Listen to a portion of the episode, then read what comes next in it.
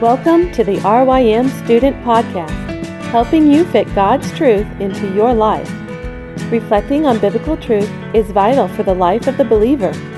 We hope this podcast will encourage you in your walk with Jesus. The following was recorded at one of Reformed Youth Ministries conferences. The audio might not be clear, but the message is. We hope you enjoy it. In this text, we're, we're brought to a man who is deeply, deeply, unmistakably broken. And the reason why he's highlighted, think about it. If Jesus can heal a man who's this broken, then surely he can heal us. And this is the encouragement of this text. Because when we come to this man, we're going to see that there's so much going on in his life. There's so much that's going on with this man. You come to the man, he has this long, lingering problem. 38 years. 38 years. I know that seems like a long time to y'all. 38 years this man has been a paraplegic. His body is broken. 38 years of disappointment. 38 years of a feeling of loneliness. 38 years of feeling like an outsider, being ostracized.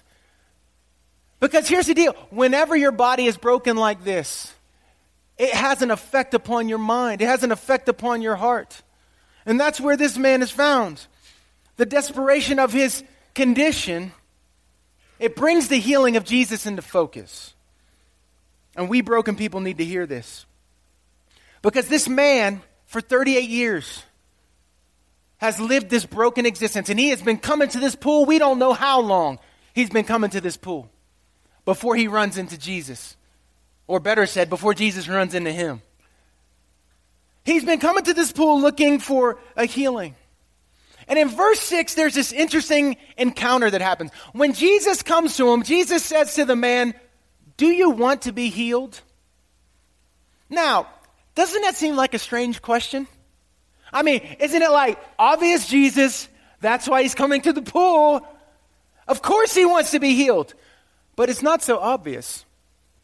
You know why? Because Jesus is asking a question that gets down, it gets down beneath the surface. Because what Jesus is asking him is, do you want a true, lasting transformation in your life? Do you want to be healed? Because here's the deal whenever you're broken, and listen to this one carefully. Whenever you're broken, a lot of times you go through this process where at first you see the brokenness in your life and you wish it wasn't there and you try to fight against it. But then after a while, you stop fighting and you say, you just accept it. But then after you accept it, pretty soon it becomes a part of your identity. And you don't know who you are apart from this brokenness.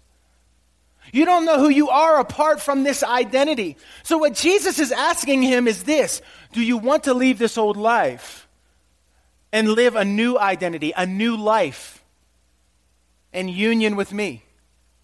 Do you want to be healed? Cure has its implications. It has implications. It's a call to a new way of life. Now, think about how scary it can be to leave the life that you've known, the only life you've known. Think about it. Jesus comes to people who are sick with materialism and he says, Do you want to be healed? And isn't that scary? It's scary because money seems like it's so it's so strong to secure us. Money seems like it gives us the power to secure our future.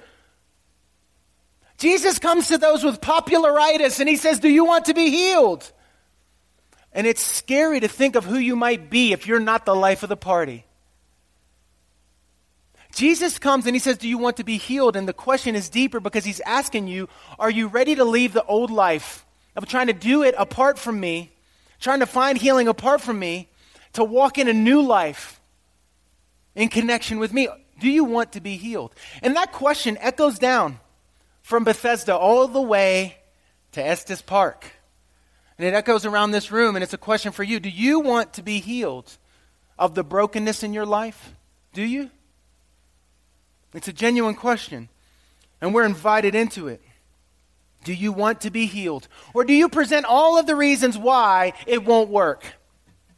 Do you present all of the reasons why ah, yeah, I don't know if it makes sense to go all in with Jesus or to, to really put my whole you know, trust in Him? I don't know. I might need to hedge my bets a little bit.